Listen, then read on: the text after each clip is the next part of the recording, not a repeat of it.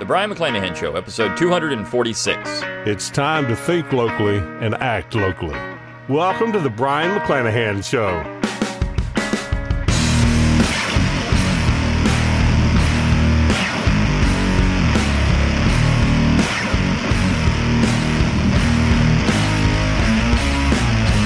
Welcome back to the Brion McClanahan Show. Glad to have you back on the program. Very glad to be here. Don't forget to follow me on Twitter at Brion McClanahan, like my Facebook page at Brion McClanahan, and of course, subscribe to my YouTube page at Brion McClanahan.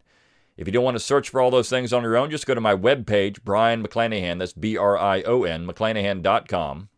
At the top of the page, you'll find all my social media buttons. While you're there, give me an email address, and I will give you a free ebook, Forgotten Founders, and a free audiobook of the same title read by yours truly.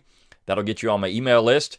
It'll also get you access to McClanahan Academy, which is the best way to support the Brion McClanahan Show. Uh, eventually, you'll get a an invitation to that uh, website, but you can go to McClanahanacademy.com on your own, sign up, and you'll get a free course 10 Myths of American History. And of course, those that do sign up do get the best deals on forthcoming courses. I've got one coming out in just a couple of weeks, but you can pre order that for a discount. So if you are on McClanahan Academy, you already know about this. But uh, if you're not there, swing on over to McClanahan Academy, sign up, get on the email list there. You'll get the discount in the in an email. So uh, you're going to want to do that because when the course comes out, most of the discounts go away. So um, you're going to want to uh, to do that, and of course that supports the show, helps keep the podcast going, help keeps the light on, lights on. You can also support the show by going to brionmcclanahan.com forward slash support. You can throw a few pennies my way or bucks, or whatever you got. And you can also buy your book plates there for uh, your Brion McClanahan authored books. So go out and do that. If you click on that shop tab at the top of the page for brionmcclanahan.com, you can buy your Brion McClanahan Show logo on all kinds of apparel and materials. So it's a great way to support the show and advertise it at the same time.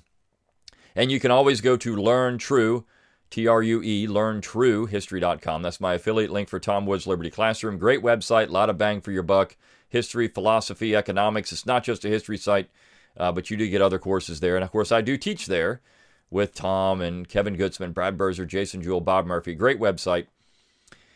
And of course, if you do like this podcast, share it around on social media and rate it, review it on Apple Podcasts, wherever you get your podcasts.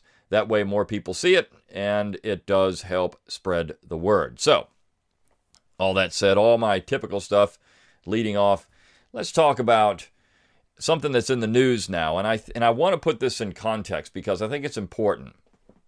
And this has to do with the quote unquote squad and the feud between Donald Trump now and the squad. And by the squad, I'm talking about four freshman members of Congress led by Alexandria Ocasio Cortez. Uh, also, uh, Representative uh, Omar and Representative Tlaib, and I can't remember the other representative. It doesn't matter. The, the four don't really matter who they are, but the the language they use matters. And I want to get into the language they use because, of course, if you've been under a rock and you don't know what's happened and you haven't followed any social media uh, and you haven't seen, uh, if, you're, if you're on Twitter you're not following Donald Trump, you're really missing a treat because it's a lot of fun to follow Donald Trump. Just seeing what's going to happen next is a fun time. But Trump uh, essentially made comments that these people should go home. They should go back to where they came from. If they don't love America, go home. This is the same type of rhetoric that was used in the 1960s. Um, people, I mean, don't realize that, but th- this rhetoric was used in the 60s when you had the Vietnam era protesters and uh, Vietnam War protesters. And uh, it was, um, I think, for a lot of people in my particular generation, uh, it was made famous by the film Born on the Fourth of July, which, of course, is a book. Um, but uh, it was it was made famous there because of a scene in the film which actually happened where uh, the uh, main character played by Tom Cruise uh, was at the Republican convention and he, he said, you know, people tell us to get out and we don't want to get out because we're Americans, we love our country, et cetera, et cetera. I'm paraphrasing what he said. But the fact is, this this kind of language has been used before. Donald Trump is a baby boomer. He's familiar with how this language is used before uh, and it was used quite extensively in the 1960s into the 1970s. Now, it hasn't been used this way in a long time. Though every now and then it does resurface. You know, somebody will say, well, if you don't like America, get out of America. Um, and uh, Trump, but all this, of course, has now been called racist. You can't say these things anymore because that's racist. Now, that's just the most idiotic, anti-intellectual, silly statement on the face of the of the earth. I mean, there, there's nothing more more silly than that. I mean, there's a lot. Well, I could say there's lots more, but uh, in terms of criticizing the language, it's not racist at all. Now, of course, the the argument is he pointed out four women of color. Now, Donald Trump didn't point anybody out. He just said, look, if these people don't like America, now he started singling them out as they started attacking him. But before that, he didn't point anybody out. He just said, look, there are Democrats that don't like America. They can go home. They can go back to where they came from. Now, uh, they took great offense to this. Of course, Omar uh, is from Somalia. Now, she's a representative from Minnesota, but really from Somalia. And there's a lot of questionable things about her status to become a U.S. citizen and how she did that.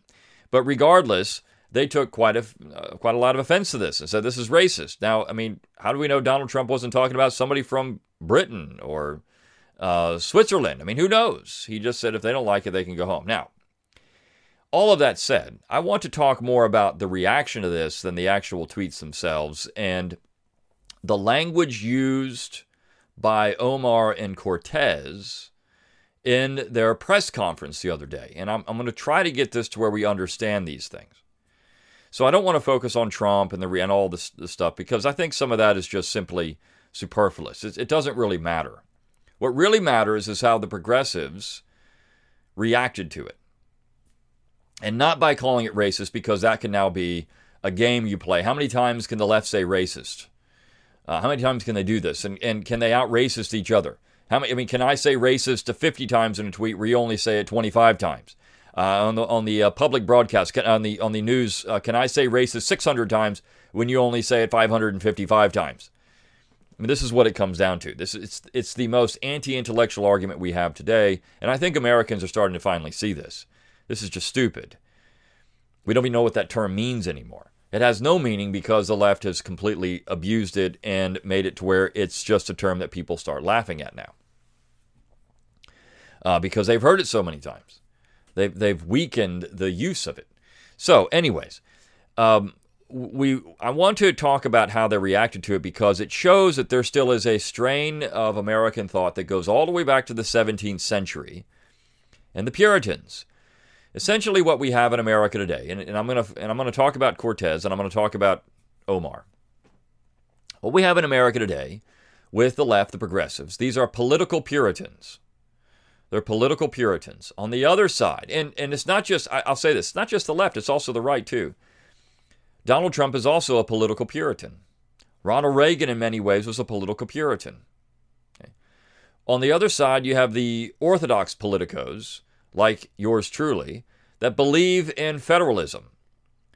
And so, all the way back in the 17th century, you had the Puritans who wanted to purify the Church of England. It was not Protestant enough, it didn't go far enough it never would go far enough. And so uh, the Orthodox, the Orthodox Anglicans, which in many ways was also a form of Puritanism because, of course, you're breaking away from the church. So you're actually causing some of the problem there. But regardless, um, in this schism that was created.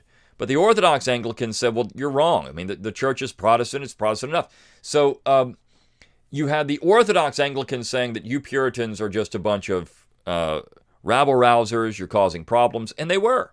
So what did they do? They went over to Massachusetts. Puritans' whole congregations went to Massachusetts, and of course, that's going to dramatically affect American society moving forward. And that's best exemplified by John Winthrop, as the uh, as the Puritans would say, John Winthrop, uh, John Winthrop's City Upon a Hill sermon. It's actually not titled that. It's a it's a model of Christian charity is the uh, is the actual title of the sermon. He gave this sermon before either before the Puritans left or um, on the on the uh, travel on the voyage over. But regardless, this this phrase "city upon a hill" has been used by Ronald Reagan. It's been used by those on the right. Essentially, what you're saying is that there is an ideological predisposition for America. It is something that is uh, that is metaphysical, and that um, that metaphysical America is what we should all strive to be. That is dangerous. It's dangerous because it's not an actual America, it's a metaphysical America. It's a spiritual America. So let me explain how Cortez and Omar fit into this.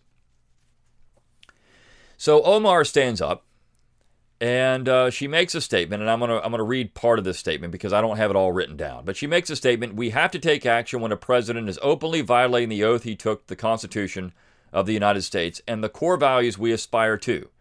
The eyes of the history is sick watching us. She can't even speak. It's not even proper grammar. She didn't even know how to. That it, when she started reading this at the at the press conference, her little talk, she fumbled over what the words of the Declaration were. I mean, this is a person that really doesn't know anything about American history. She knows slogans and platitudes and chants. This is what the left has become. It's become a civic religion, it's a dogma. We know slogans. The United States, uh, we have this all men are created equal, which we aspire to, but we don't really get there. Uh, we know that the Declaration is a core value and that Martin Luther King espoused the Declaration. I mean, they know slogans, plat. It's a civic religion. It's what it's become to them. And if you don't fit the civic religion, you are a heretic and you have to be dealt with accordingly. What do I mean by that? That means you have to be eliminated politically, maybe even physically at some point. Who knows what these people are going to do? We know what happened in the, in the French Revolution. If you didn't meet their view of things, uh, they eliminated you physically. But this is this is Hillary Clinton's basket of deplorables. This is what she meant by that. You have these deplorable people out there who don't fit our worldview,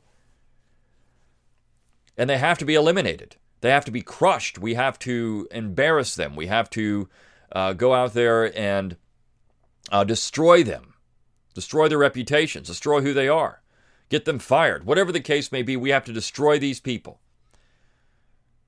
The reason they want Trump impeached is not because of anything he's actually done. And they, they come up with a whole bunch of stuff that really, do, I mean, it's not impeachable offenses because none of it has ever been proven, anyways.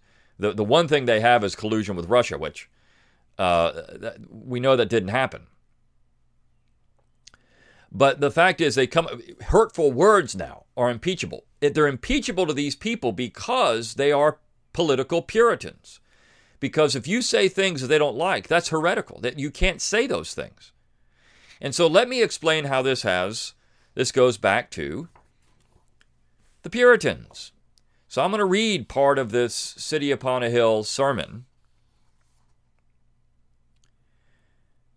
Um, and what these people say is that we have these ideals, and if we don't live up to them, we are damned for all eternity. This is essentially the language that they use. And that's what John Winthrop said. Now, if the Lord shall please to hear us and bring us in peace to the place we desire, then he hath ratified this covenant and sealed our commission. And of course, to these people, the Lord is the U.S. government. If the U.S. government brings us here, then we've, we've done the right thing. And we will expect a strict performance of the articles contained in it. Now, they don't believe that. Only their interpretation of the articles contained in it. Right? That's all they believe in. They just believe in how they think it should be implemented. And if you don't follow that, then you violated the document. But if we shall neglect the observation of these articles, which are the ends we have propounded, and dissembling with our God shall fail to embrace this present world and prosecute our carnal intentions, seeking great things for ourselves and our posterity, the Lord will surely break out in wrath against us, be revenged of such a sinful people, and make us know the price of the breaches of such a co- covenant. So, if they don't do this, I mean, the wrath to them is not God. These aren't, I mean, look, Omar is, is Muslim, so I think she's devoutly Muslim. But I'm not so certain about the other people on up there. But the fact is, uh, they don't worry about that. What they worry about is the wrath of, of the voters. This, the, the religion to them is democracy or the wrath of the media. That's religion to them. It's a civic religion. That's the wrath they worry about. And to them, what they're doing is religious in nature. We have to reform because we have these principles that are that are from government uh, and th- these platitude slogans. They don't really mean anything. But this is a civic religion. These are political Puritans. And if you don't do it, if you're not falling in line, then you are damned for eternity. You are a heretic. You are deplorable. And we know that because that's exactly what John Winthrop essentially said next. Now, the only way to avoid this shipwreck and to provide for our posterity is to follow the counsel of Micah, to do justly, to love mercy, to walk humbly with our God. Walk humbly with. Now, these people aren't humble. No one ever say that Alexandria Ocasio Cortez is humble. But for this end, we must be knit together in this work as one man. We must entertain each other in brotherly affection.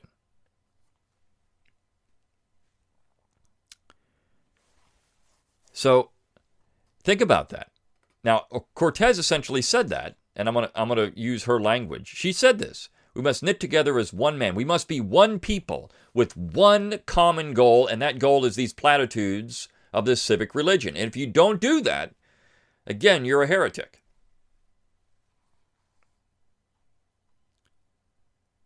We must be willing to abridge ourselves of our superfluities for the supply of others' necessities. We must be communists, in other words. We must uphold a familiar commerce together in all meekness, gentleness, patience, and liberality.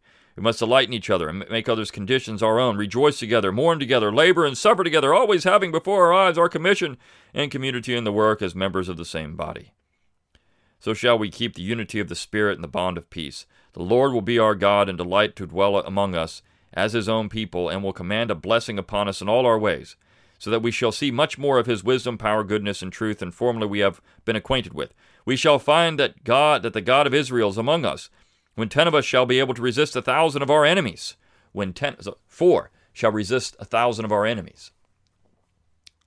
Right, so here the four stand up. We're resisting our enemies, the deplorables. When he shall make us a praise and glory that men shall say of succeeding plantations, the Lord will make it like that of New England. For we must consider that we shall be as a city upon a hill. The eyes of all people are upon us. Wait, I've seen that before. The eyes of history is watching us. The eyes of all people are upon us. These are the political Puritans. And it's dangerous. Because you see, the Puritans weren't content with just having New England as their own domain and making New England like they wanted. They wanted to remake the rest of America in their view. And if you didn't get along with it, you die. You see, this is the Puritan mentality. You have to be eliminated. P- the political Puritanism, this is why I don't understand why people even have any affection for the New England Puritans whatsoever. They shouldn't, because they're extremely dangerous. On the other hand, you have the right. Saying the same. I mean, look, Reagan openly used City Upon a Hill. He openly used it. So what that says is their their view of America, nation, top down, one size fits all, was going to apply to everybody else. On the outside looking in, you have people like me, an orthodox American politico, who's saying we have federalism, we have think locally, act locally. If you want to destroy California with your stupidity, go to it. If you want to have a 90% tax rate in New York and you want to make it to where New York is impoverished entirely, like Alexandria Ocasio Cortez wants to do, have at it. If you want to make Minnesota, remake Minnesota in the image of take your pick of whatever country, maybe, you know, Omar from Somalia, that's what she wants it to be, go to it. But don't expect everyone else in America to get on board with that. That's where orthodox American politics works. Federalism works. Think locally, act locally works. The problem is we have two sides fighting over who's going to be the most Puritan among them. The eyes of history is one. I mean, people don't even realize where they get these phrases from. It's just ridiculously stupid. The eyes of all people are upon us, so that if we shall deal falsely with our God in this work we have undertaken, and so cause him to withdraw his present help from us, we shall be made a story and a byword throughout the world. We shall open the mouths of enemies to speak evil of the ways of God. For them, God is the United States, for the ways of the United States, and all professors. For the United States' sake, we shall assume the faces of many of the United States' worthy servants, and cause their prayers to be turned into curses upon us till we be consumed at the good land whether we are go- whether we are a going. So if you don't follow this, I mean, think about how these people phrase the world is watching us. The, the people in the world don't like us anymore. Huh? So what? So what? This is Puritanism at its lowest form. Now, Ocasio Cortez said something that was rather interesting as well when she said, quote, no matter what this president says, this country belongs to you and it belongs to everyone. Where? Right? So you're in New York, that means Alabama belongs to you. That means California belongs to you. That means North Dakota belongs to you. That means Minnesota. You're a representative from a borough in New York where you only got about uh, 8% of the people to show up to vote for you. This country doesn't belong to you. You're part of a borough of New York. But this is the one people myth of American history being foisted on everybody else.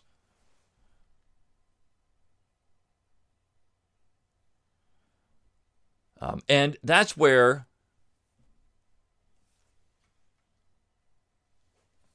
that's where uh, these people, that's where John Marshall was so dangerous. Now, John Marshall wasn't a Puritan, but he was an American nationalist. And so you have this mix of American nationalism and then this Puritanism, and it creates a great big monster that's extremely destructive. Now, again, Ocasio Cortez can do whatever she wants in New York. She can she can put forward her best efforts uh, in in promoting New York, but the world is not New York. America is not New York, and a lot of people don't want to live in New York, and they don't want New York foisted upon them. People don't live in Minnesota or California.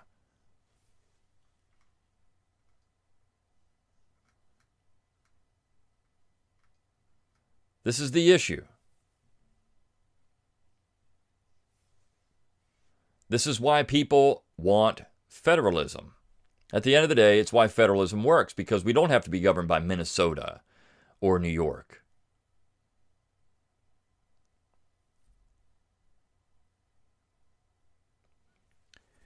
But John Marshall, of course, made this stuff when he said, "Look, we have one people, it's one nation." Joseph Story did this. I mean, this is this is the nationalist argument. And if you have that,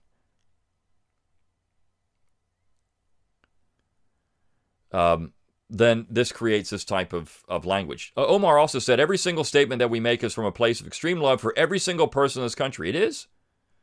Are you sure? You sure about that?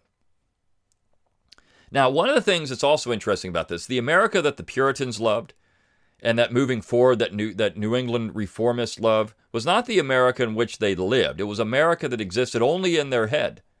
And because it existed only in their head, they always had to strive to make that America a reality. They don't like a real, tangible America. They don't like, because, I mean, Michelle Obama stands up for the first time, I'm proud of my country. The America she loved didn't exist. This is part of progressive Puritanism. You have this religion, a civic religion, and if it doesn't meet these slogans, platitudes, and dogmas, well, then it doesn't really exist. And so you're going to try to make legislation if everyone fits that. The city upon a hill, you have to agree with these things. And if you don't, you're a heretic and you're destroyed. They don't really love everyone in America. They love the people that like them. Uh, if because if they loved everyone in America, they would tolerate differences of opinion. They would tolerate the fact that not everyone wants to live like them and that they shouldn't legislate like that. They would tolerate those things. I tolerate those things. I tolerate the fact that you want to have what you want in Minnesota, go to it. If you want to have what you want in California, go to it. You want to have what you want in New York, go to it. That's tolerance. That's real tolerance. But don't say that the people of another state have to live like you. That's again, think locally, act locally. If these people really did love everyone in America, they would be tolerant of diverse political views, of diverse views about how society should be organized and governed. there aren't any national principles other than really federalism. I mean, this is what it comes down to. This was the unifying theme of the founding generation. We may not get along in all these things, but we're going to form a union, and that union is going to be tolerant of the diverse views within it. And because it's tolerant of those diverse views, when Massachusetts was going to ratify the Constitution, this was brought up hey, we're going to be in a union with slaveholders. I don't know if we like that. And the sale, the, the, the way it was sold is all right, look, I understand. We don't like slavery in Massachusetts. Of course, uh, at that point, slavery had not yet been eradicated in Massachusetts. We don't like slavery in Massachusetts, but you know what? This is a general government. It doesn't mean that we have to have slavery in Massachusetts. It just means that they're going to have slavery down there in the South, and that'll be fine. They can just have it there. We don't have to worry about it here. Uh, now, of course, there were a lot of Massachusetts making money on the slave trade, so that was left open. So they were good with that. But the fact that slavery existed in America, you know, that was okay. They could tolerate those differences. But you see, the Puritan can't do that. The Puritan can't tolerate any differences. And I'm just using that as an example. We, we don't want we don't want slavery back, but the Puritan can't tolerate any differences. The Puritan can't tolerate that there might be people that don't think like them because they're, they have to be that that messes up the entire groove of Puritanism. So the the Puritan strain that has infiltrated American society from the left and the right is highly dangerous to a peaceful political coexistence. And I say this because you know the the what so-called alt-right and all these all these groups uh, they're the same way. They want to destroy the other side. You can't get along with them. You have to destroy them. The the counter to that is federalism and think locally, act locally. That's the counter to all of this. If you want peace in America between these political groups, they're both highly dangerous because they're all they're both nationalist. They both want to destroy the other side. That's not what you want. You want peaceful coexistence because the union does have benefits, at least ostensibly. Tang- I mean, theoretically, it has benefits if we don't destroy our currency and cause all kinds of problems. The union could have benefits, right? But if it doesn't have any benefits, I mean, this is what Calhoun said. Well, the union next to our liberty most here. I mean, if, if we're not if the union's not preserving our liberty, then what who cares? Right? It has no benefit anymore. So if the union has benefits, if say common defense is a benefit, not common offense against every other power in the world, but common defense. If an economic free trade zone is a benefit, not uh, an economic free trade zone where they regulate everything you do and of course destroy the currency, that's not a benefit. But if those things were tangible benefits, then the union has the union has strength. But at the end of the day, uh, in that union, you would have diversity. I'm all for diversity, political diversity, whatever. I mean, look, then just have federalism. Have federalism. That would allow people of different beliefs to coexist peacefully in different states. You can vote if you don't want to be in New York and a 90% tax rate when Cortez and others like her get their hands on, and they're doing it, then move out of New York. And people are doing it. They're leaving New York they're leaving New Jersey. They're leaving California. There's a net decrease in population in California right now. People are getting out of that horrible place. And they're moving to Texas. Now, if you want to live in the Democratic Republic of California, the People's Republic of California, go move there and go live there. All you want. You can get all of that you want. Same thing with New York. You want to live there, go live there. And there's people that are not in favor of the high tax, but they live in New York because they love the services and, and the environment of New York City, for example. And this is true. So if you want to live in that, go live in it. I choose not to. A lot of people choose not to. And so we shouldn't be forced to live like we're in New York. At the end of the day, that's what it, Cortez's worldview is New York. She thinks everything is New York.